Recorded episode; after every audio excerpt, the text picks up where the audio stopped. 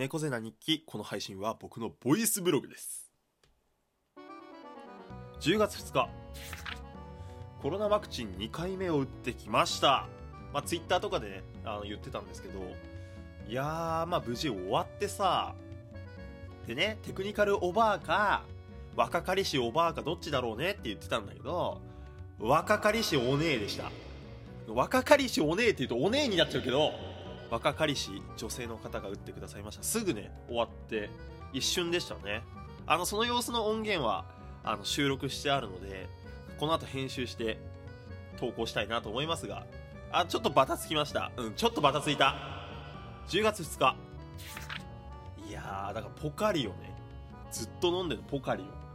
ずっとポカリ飲んでる。あのずっとポカ。10月2日。いやバス乗ってたんだけどさそのすごいすごい金髪のお姉さんがなんかすげえ鼻すすってらっしゃってなんか泣いてんのかなと思って折り際チラッと見たらねやっぱ 花粉症かもしんない。俺の仲間かもね。うん。泣くな。10月2日。いやもうね今喋ってる間にもう鼻水が垂れてきてんのよ。これ基本一発撮りだからさやり直し効かないのよ。やだやだやだ。鼻水止まってくれ。やだやだやだやだ。10月2日。えっ、とねなんかコロナワクチン打った後はお肉食べるといいって言われたんであの急いでローソンに行ってですね唐揚げくんを買ってきました。これでもう肉バッチリよ。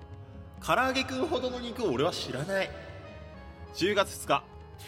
いやーということで今日もありがとうございました。あ鼻が鼻がすごい。昨日の大運動会はありがとう。あ鼻が单子。